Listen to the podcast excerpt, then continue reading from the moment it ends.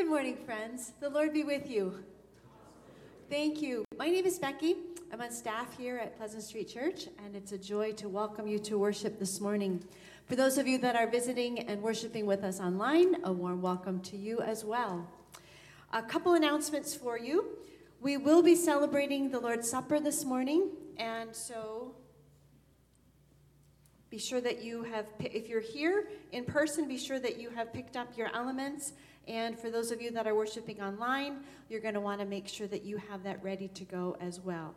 The good news is a lot of you have said, hey, these are different. Yes, they are. And guess what? They taste better.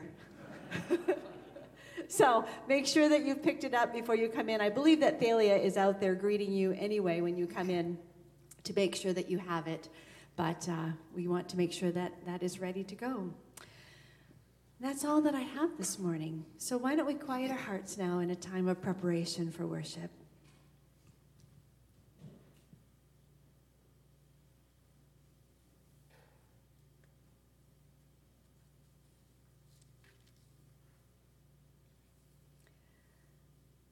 Oh God, you pour out the spirit of grace and love.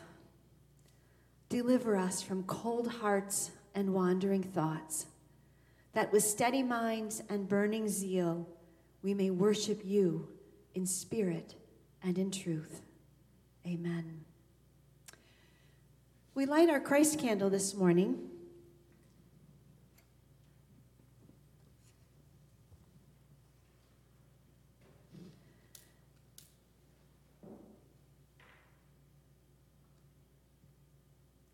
As a reminder that Jesus is here with us in our worship.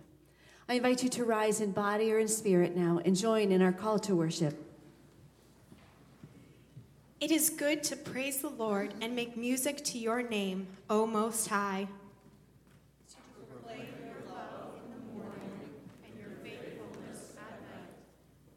To the music of the ten stringed lyre and the melody of the harp.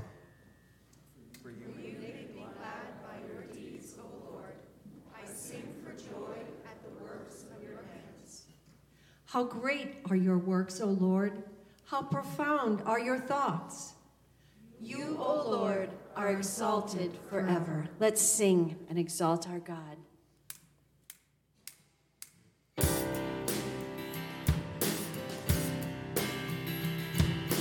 All creatures of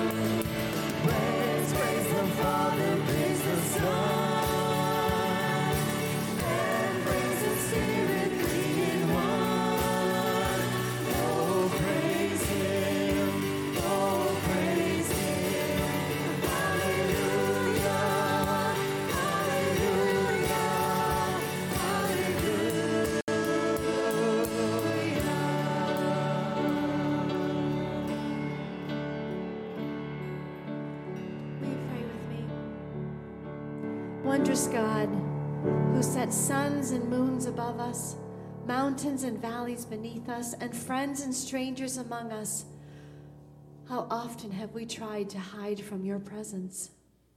How seldom have we looked for your creating face and your fashioning hand, and we say together, Lord, have mercy upon us. Wondrous God, who took upon yourself flesh of our flesh in Jesus our brother, and being found in human form, made the ultimate disclosure of yourself in the face of Christ Jesus. How often we have forgotten you. How seldom have we really loved and followed you. Christ, have mercy upon us. Wondrous God, who pours out freely the Holy Spirit, how often have we ignored your promptings? How seldom have we asked for your help or accepted your gifts? Lord, have mercy upon us. Amen. Let's continue in prayer and song.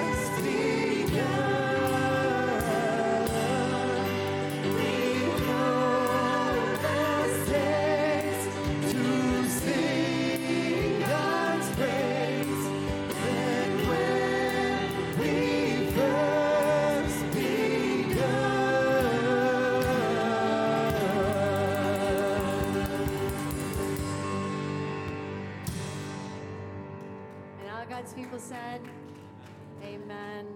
Friends, the knowledge of that grace, the peace of Christ be with all of you. Let's share that peace with each other.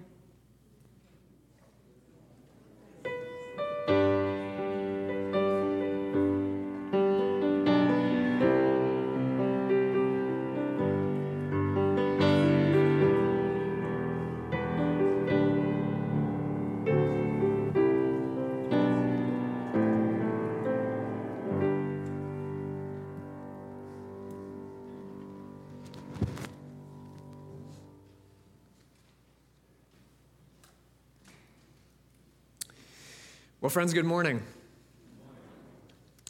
Good morning. That's better. For those of you uh, whom I haven't had a chance to meet, my name is Matthew, and I'm the senior pastor here at Pleasant Street. And I have the great honor and privilege to lead us in a congregational prayer together this morning. When we gather, as we do for worship, we do so to offer up uh, our need of God um, and uh, to offer our praise and also to ask that God uh, would make the grace that we have found more available in the world around us. And so we bring our needs and the needs that we see in the world around us up to God, asking that He would move among us and in the wider world. And when we pray as a congregation, it's not just our voices, but in fact, we are participating in the living body of the church from all times and all ages. And so, uh, as I sometimes do today, I'm going to use some very old words to shape our prayer. They come all the way from about the fourth century uh, from a prayer attributed to John Chrysostom, which is sometimes used by our brothers and sisters in the Eastern Orthodox Church. And you actually have a role to play in this prayer as well. It's responsive. And so throughout the prayer, I am going to be saying, Let us pray to the Lord. And when I do, I would love it if you all could join me in the room and also at home in saying, Lord, hear our prayer. So let's try that together. Uh, let us pray to the Lord. Lord, hear our prayer. That's great. This is a way for us to remember that I am speaking, but this is our prayer. So let's go to God together now.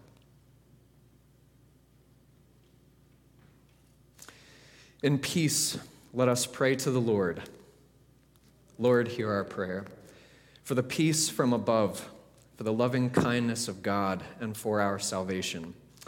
For reminders of our salvation for those that we have experienced in worship today, for reminders of your amazing grace, through song and through word, for the table set before us, which we long to taste even now. Let us pray to the Lord. Lord, hear our prayer. For the peace of the world in a dark time of violence, hunger, mass migration, and selfishness, for nations quarantined, and for those battling outbreaks of virus for the unity of the church of God in an age of cynicism and apathy, and for the well being of all peoples, let us pray to the Lord. Lord, hear our prayer. For this gathering of the faithful, and for all who offer their worship and praise today, for pictures on the screen that remind us that we are a family, even if we haven't seen each other in a while, for our brothers and sisters in Whitinsville who worship you as well at St. Patrick's and Lifesong, Blackstone Valley Methodist, Village Congregational, Trinity Episcopal, and United Presbyterian, at Fairlawn and Emmaus City and the River, for the tools and technology to gather in new ways, for the hope that we will see each other again in worship, for your Spirit who comes and turns living rooms into sanctuaries. Let us pray to the Lord. Lord, hear our prayer. For all the baptized, and for all who serve in this church, for elders, for deacons, for coffee servers, for Sunday school teachers, for sound and video persons, for staff and volunteer leaders, for vocalists and musicians and scripture readers, for administrators and pastors, for nursery attendants and greeters and hospitality teams and facilities teams and financial stewards, for all these servants and many others, let us pray to the Lord. Lord, hear our prayer for our elected officials, for Joe and for Charlie, and for the selectmen in our town Charles, James, Alicia, Thomas, and Russell, and for the leaders of the nations, and for all in authority given by you, O Lord. Let us pray to the Lord. Lord, hear our prayer. For Whitinsville and all of Northbridge, for its well being, for its conforming to your will, for those who suffer in the cold and those who work to help them, for Amazon and UPS and FedEx and Postal Service deliverers, for grocers and mechanics and those who work in utilities to keep our town running, for our witness among our town for every city and community here in Massachusetts, let us pray to the Lord. Lord, hear our prayer. For those who are aging or infirm, for those who are widowed and orphaned, for those who are sick and who are suffering, for Don, for Jim's family, for Gracie's family, for Ron's family, for Diana, Shiloh, Simeon, Cana, and Mariah, for Ruth and Steve and family for Mark, Lillian, and Jocelyn. For those battling COVID, for those who treat and care for those who battle COVID, for all who are lonely or alone, for John, Sandy, and Johnny at the loss of their mother, for Phil at home with his family and his coworker tested positive, for Nogby, Ellen, and Nogby Jr., and for all those we name silently to you now. Let us pray to the Lord. Lord, hear our prayer. For those who are poor and oppressed, for those who are unemployed and destitute, for those who are imprisoned and captive, for all who remember and care for them, let us pray to the Lord. Lord, hear our prayer. For deliverance in times of affliction, for protection in times of strife, for provision in a time of need, for the ways that God cares for us with such faithfulness, let us pray to the Lord. Lord, hear our prayer. Almighty God, you have given us grace at this time with one accord to make our common supplication to you. And you have promised through your well beloved Son that when two or three are gathered together in his name, you will be in the midst of them. Almighty God, you are more ready to hear than we are to pray, and you are disposed to give more than we desire or deserve. Fulfill now, O Lord, our desires and petitions as may be best for us, granting us in this world knowledge of your truth, and in the age to come, life everlasting. Amen.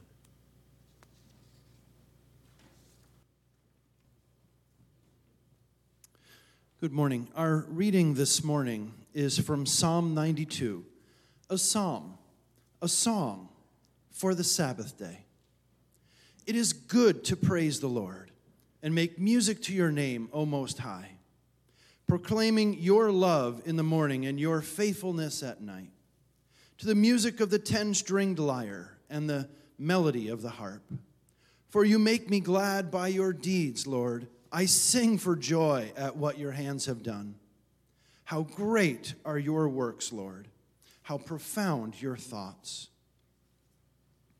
from Luke 6, 1 through 16. Jesus is Lord of the Sabbath.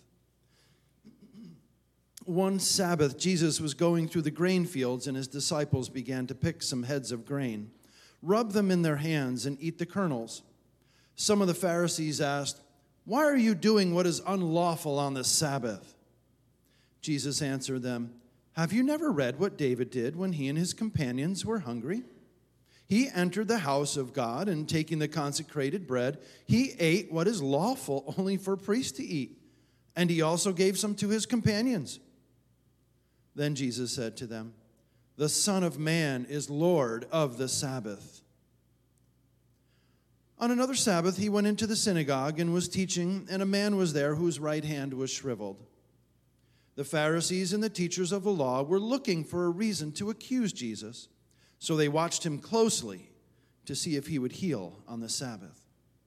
But Jesus knew what they were thinking and said to the man with the shriveled hand, Get up and stand in front of everyone. So he got up and stood there. Then Jesus said to them, I ask you, which is lawful on the Sabbath, to do good or to do evil? To save a life or to destroy it? He looked around at them all and then said to the man, Stretch out your hand. He did so, and his hand was completely restored. But the Pharisees and the teachers of the law were furious and began to discuss with one another what they might do to Jesus. One of those days, Jesus went out to a mountainside to pray, and he spent the night praying to God.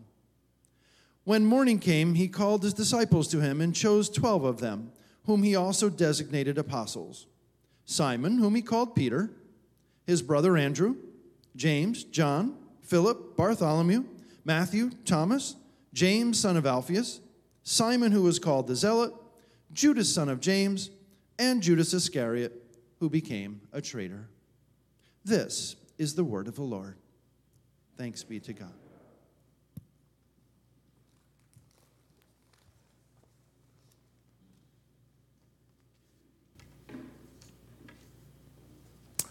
We've been going through the Gospel of Luke together, and before we go any further, let's invite God into this time and place to help us understand. Would you pray with me?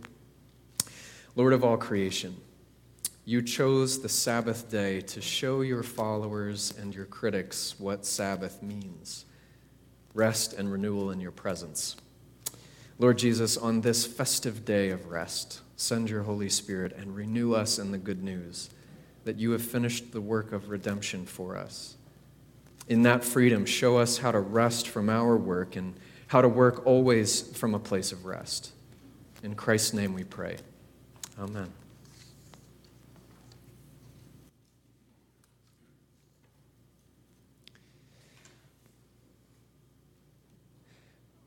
You don't have to read the Gospels in the New Testament for very long before you discover that it can be dangerous business asking Jesus a question.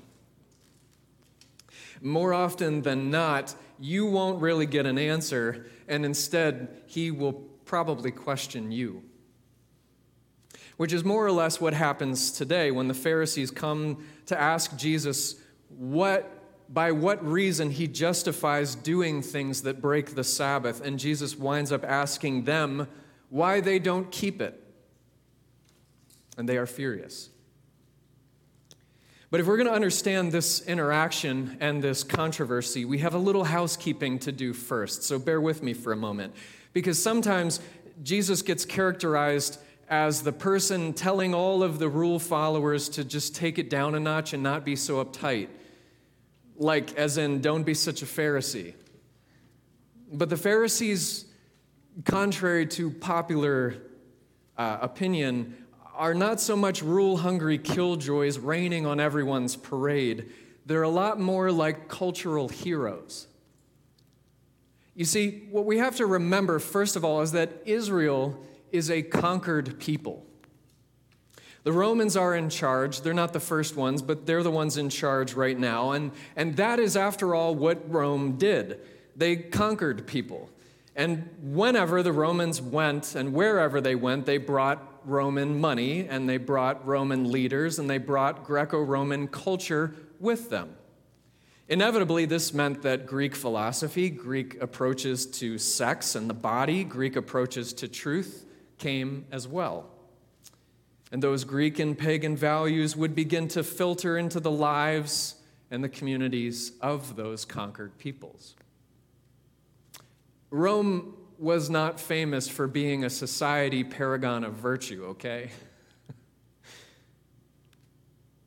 and so for Israel, a people called to a very distinctive way of life, a way of holiness, Rome threatened not just to conquer them, but to assault them with immoral, cosmopolitan, pagan values. Suddenly, there's more violence and nudity on the pottery. And in the marketplace, well, seems like you can't even take the kids there anymore. You never know what they might pick up in the conversations they overhear.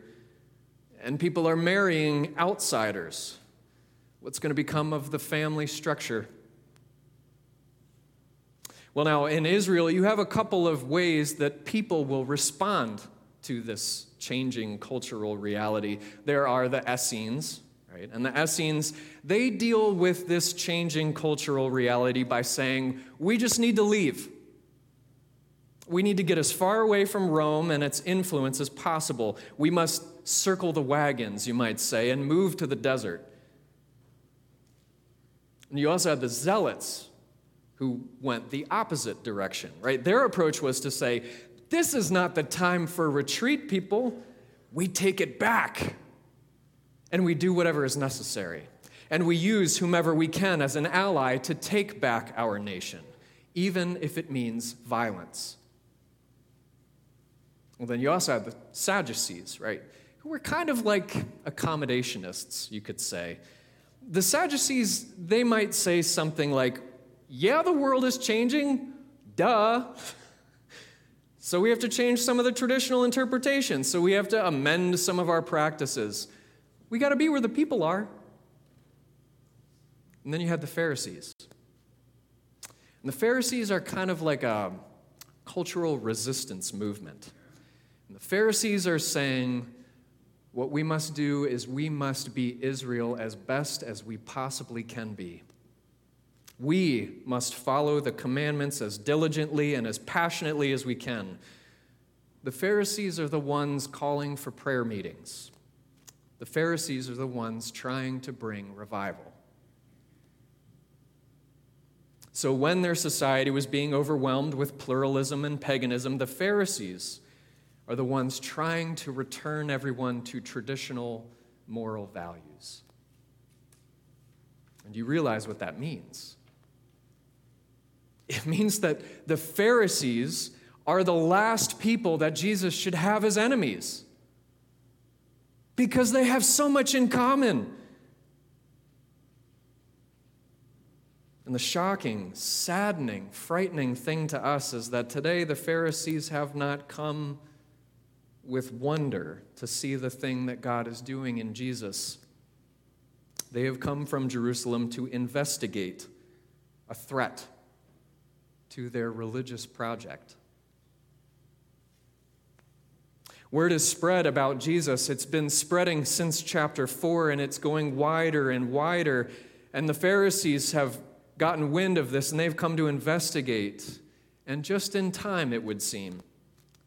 In chapter 5, when they arrive in the area around Capernaum, they first notice that Jesus is eating with tax collectors and sinners.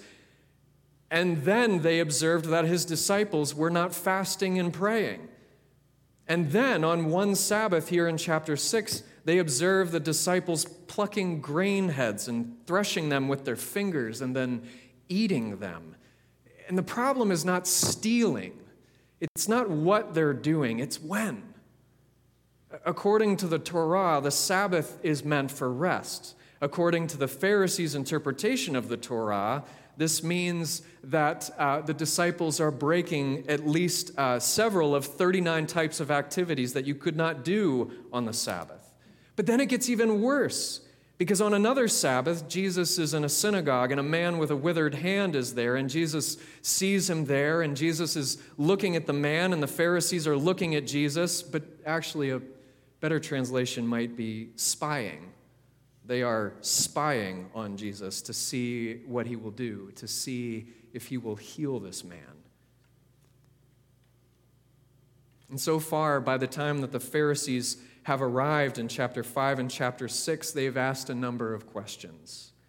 Why do you eat with sinners? Why don't you fast and pray like John's disciples? Why are you immoral? Why are you undisciplined? And now they ask, Why are you breaking the Sabbath? But in the synagogue, it's Jesus who asks them, Why don't you keep it? Jesus, in this moment, is claiming that he is out Phariseeing the Pharisees. The irony is that Jesus is saying that these cultural heroes of Israel, who are so detailed and fastidious about observing the law, actually haven't kept it at all. And the proof? The proof is this man with a need right in their midst, and they couldn't see it. Religion binds and it blinds us to other people and their needs. No wonder they're furious. And the reason that they're furious is because Jesus is revealing to them, suggesting to them, that their hearts are as shriveled as the man's hand. Friends, Jesus is not critiquing Torah. My goodness, no. This is, after all, the man who said, I didn't come to abolish Torah, I came to fulfill it. He's critiquing religion. Religion that binds and blinds us. Before Tim Keller moved to Manhattan and became Tim Keller, he pastored a small church in a small town in Virginia. And he once told a story about a time after a sermon when a teenage girl, furious, came up to him after a sermon with several questions of her own.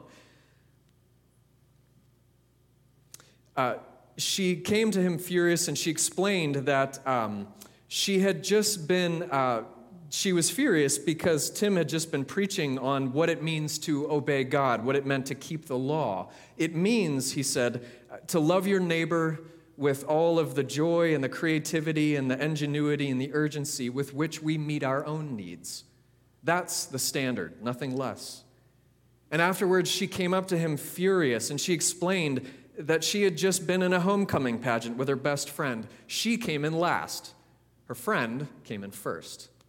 And she said, Are you trying to tell me that the Bible says that I should be as happy for her as I would have been for myself if I had won? I, that I should be as excited with her as if it had happened to me? And Keller replied, Well, actually, you know what? That's a pretty good application of the text. I wish I'd put that in the sermon. And then she looked at Keller and she said, Christianity is ridiculous. Who lives like that? Good question. Who lives like that? Who does live like that? Who does live as though life is not about moral performance or ethical purity or achieving cultural dominance? Who does live like that? Hmm. We don't. I mean, today, in our complicated, changing cultural landscape, if there's one thing that we all have in common, it's that we are very religious people. In fact, one of the most religious places that I have ever lived in my short life is secular Northern California, believe it or not. What? I thought that place was godless, you might say. Well, yeah, I mean, religion looks a lot different there than it might look here. But that's the thing. You see, we think of religion as the program that you are running in life if we imagine ourselves as a computer right? Your, it's your values, it's your choices, it's your behaviors. And then we try to get other people to switch to our program, to run our values, to run our behaviors, to run our choices. But religion is not the program, it is the operating system. Keller's helped me immensely, a man who has lived in different worlds and the way that he defined religion is like this. He said, Most people in the world believe that if there is a God, you relate to God by being good. Most religions are based on that, though there are a million different variations on it.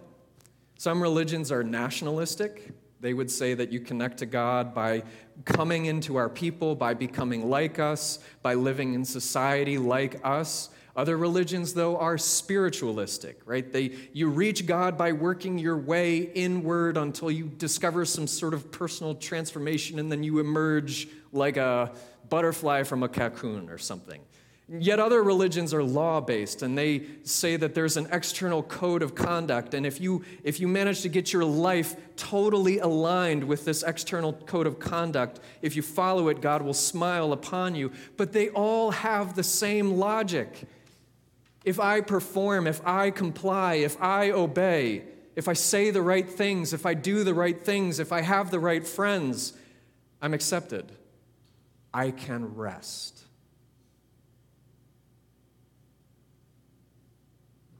Religion comes in all shapes and sizes. We see it a lot more easily in others, though.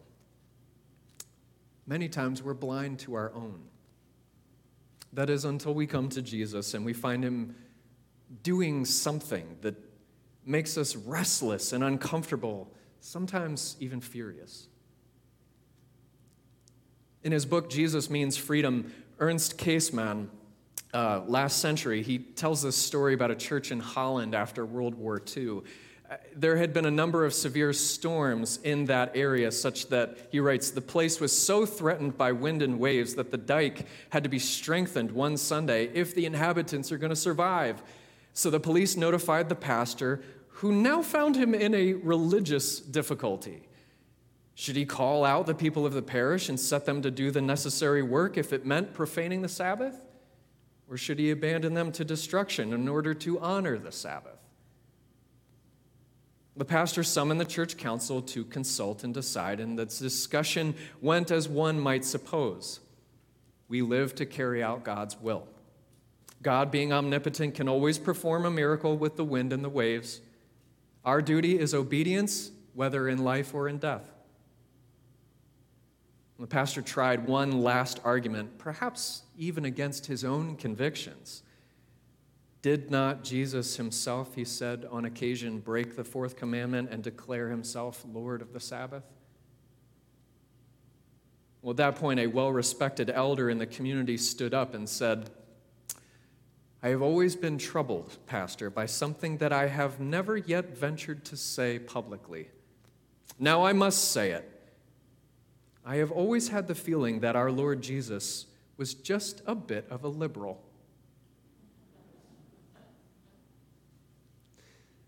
You see, and that's just it, though. That's, that's how we come to see our own religious tendencies. You see, to traditionalists, sometimes Jesus will look infuriatingly progressive, and it makes us uncomfortable. To modern people, sometimes Jesus looks uncomfortably strict and moral, and it makes us restless. But to everyone, Jesus looks useless. Because all religion, whatever the kind, is about control. Religion tries to give us tools or words or practices or behaviors that promise us the ability to pull the levers on the universe so that we can harness God's blessing and favor to ourselves. And we bring this religious approach to Jesus, and whether we realize it or not, we want Him to bless us. We want him to honor us. We want him to answer our questions. But Jesus is the one person in history who cannot be wielded. The Pharisees will investigate Jesus, and they will do what they can to try to bring him in line with their goals. And when they can't bring him in line with their cause, they'll kill him. The crowds will follow him, amazed and astounded by what he can do until he stops giving out miracles, and then they will chant, Crucify, crucify. The governmental authorities don't know what to make of him, but they need him to go away because he just keeps rocking the boat. Over and over again, we come to Jesus asking him, Why are you doing that? Lord, why do you eat with tax collectors? We ask that because we thought if we could just make the immoral people go away or get them to clean up their act, then we could rest. Lord, why do you condemn Caesar? Why don't you condemn Caesar for his injustice? We ask that because we thought if we could just get the bigots not to be bigots, if we could just get all the just laws in place, then we could rest. But Jesus eats with tax collectors and sinners, and it makes us restless. Jesus says, Render unto Caesar what is his. And it infuriates us. Lord, why do you do what seems like the wrong thing? Why do you break the Sabbath? But it is Jesus who asks us, Why don't you keep it? Well, we thought we were.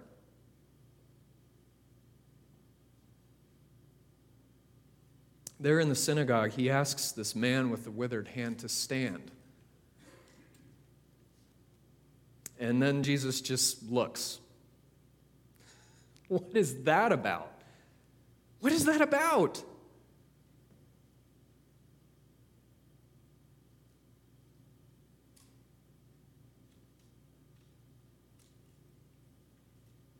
I wonder if he's looking to see if we can see ourselves.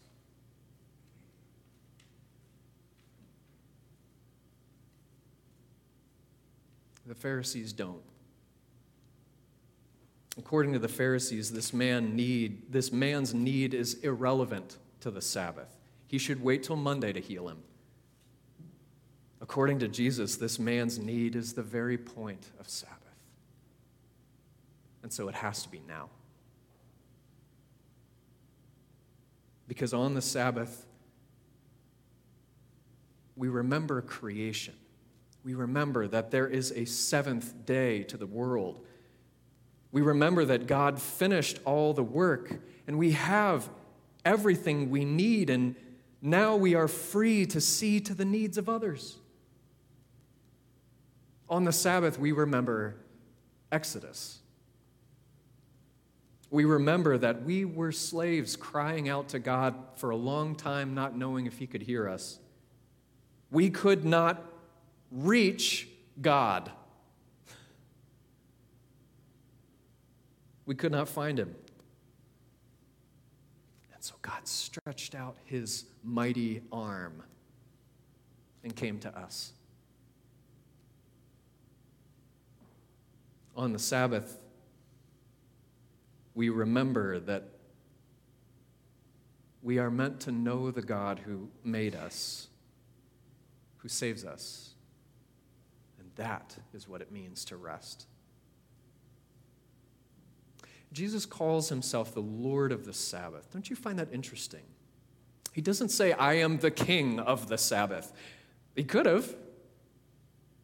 He says, I am the Lord of the Sabbath. And what he means is this I am, Jesus says, the deep rest, the wholeness, the sigh of contentment and relief that religion will not give you. On the Sabbath, we remember that for God, it was not enough just to make everything and set it running in the world in six days. All of that was a structure, a house that He was building, but it had a reason. It was leading to something. It was leading to what? To communion.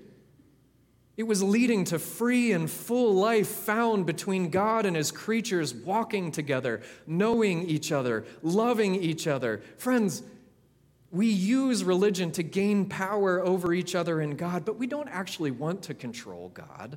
We want to know God. And what Jesus came to do was to reveal God and the way to life with him.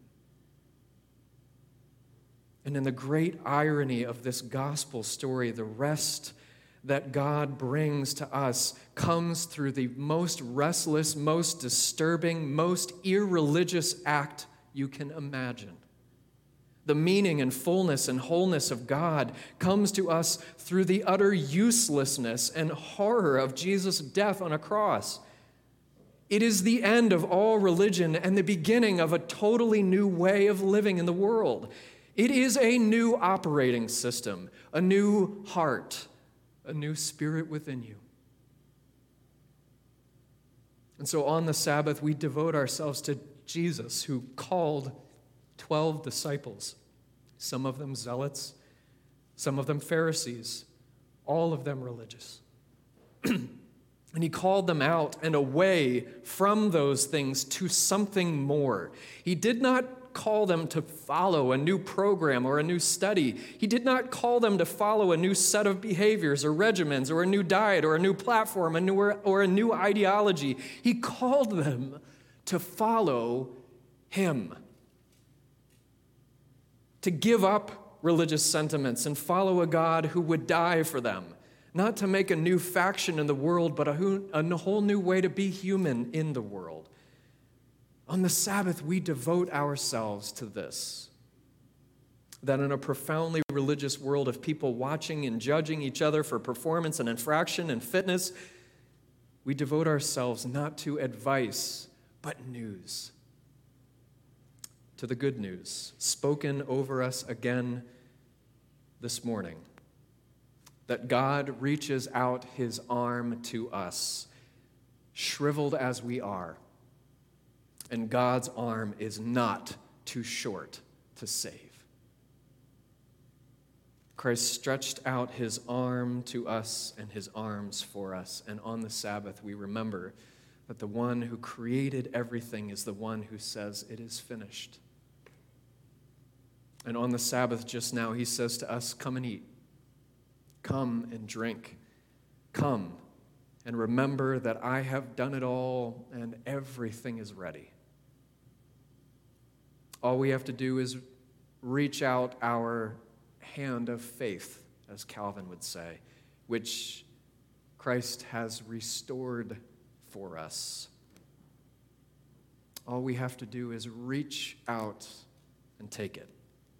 To take, eat, remember, and believe.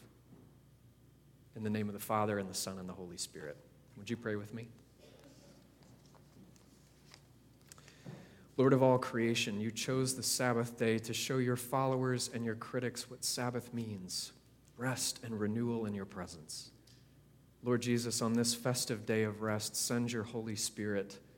Renew us in the good news that you have finished the work of redemption for us. In that freedom, show us how to rest from our work and how to work always from a place of rest.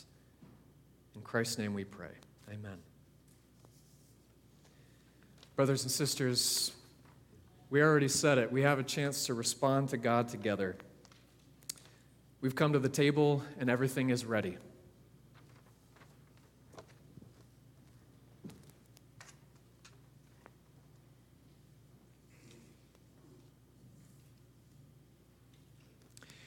Whether you are gathering with us here at this table or whether you are gathered around your own tables at home, this is the Lord's table.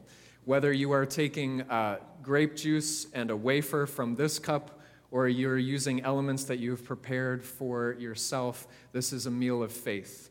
And it's not about uh, the quantity or the portion of the bread and the juice, but about the greatness of what God has done for us. And there is more than enough to nourish us with that, my friends.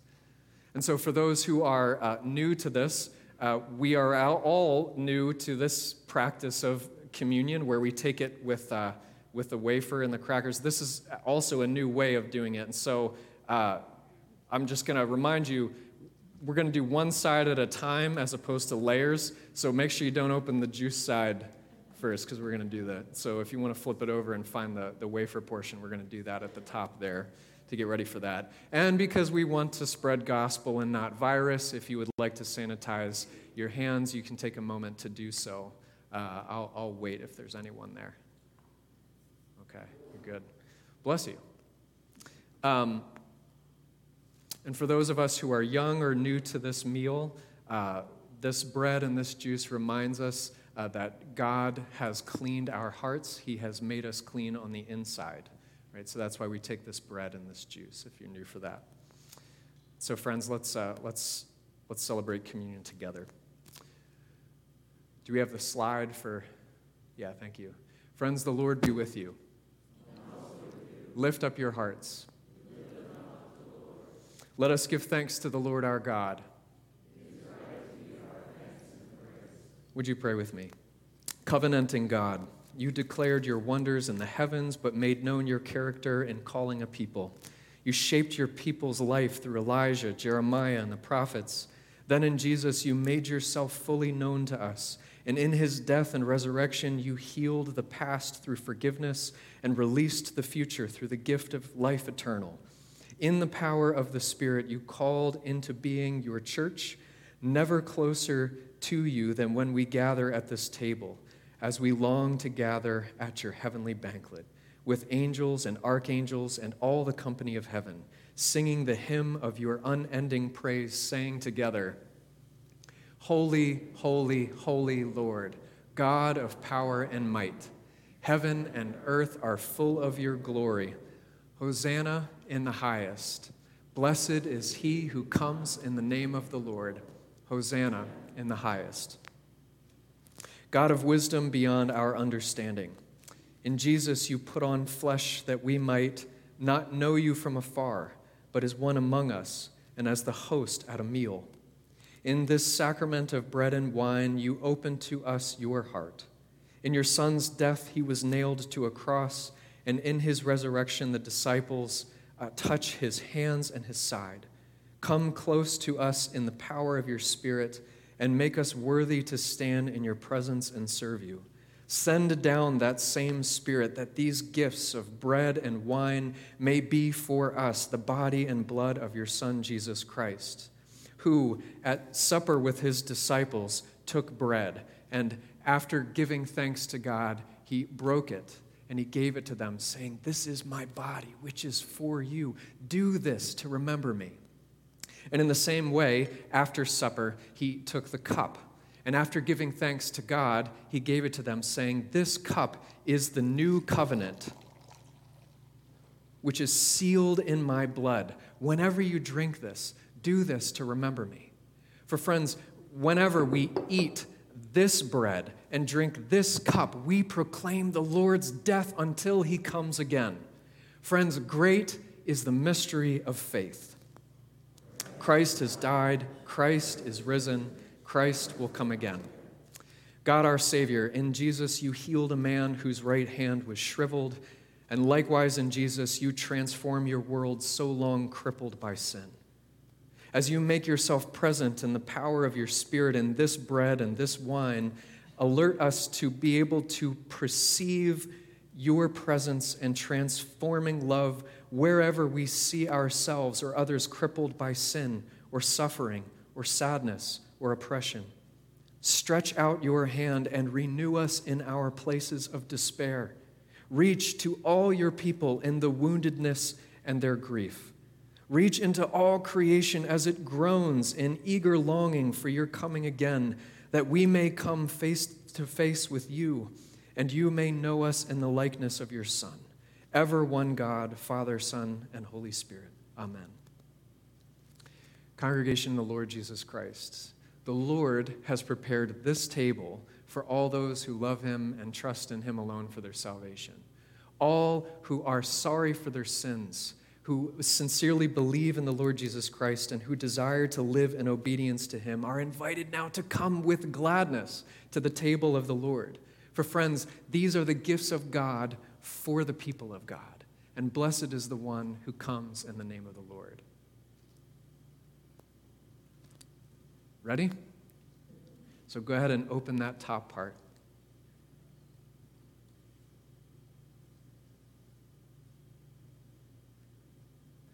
Brothers and sisters, take, eat, remember, and believe that the body of our Savior Jesus Christ was given for the complete forgiveness of all our sins.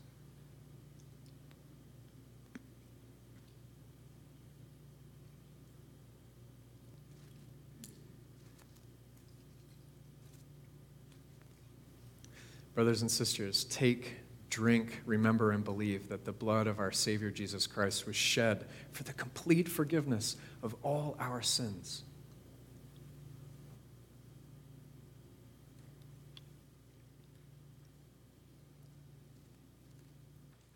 Amen. Friends, the Lord who has gathered us here is the same God who feeds us at this table, is the same God who sends us out into the world full of good news, nourished by his grace. I'd invite you to rise in body or in spirit and receive his parting blessing. Friends, as you have been fed at this table, go feed the hungry. As you have been set free, go to set free the imprisoned. As you have received, give. As you have heard, proclaim. And the blessing that you have received from Father, Son, and Holy Spirit be always with you. Amen. Let's go singing.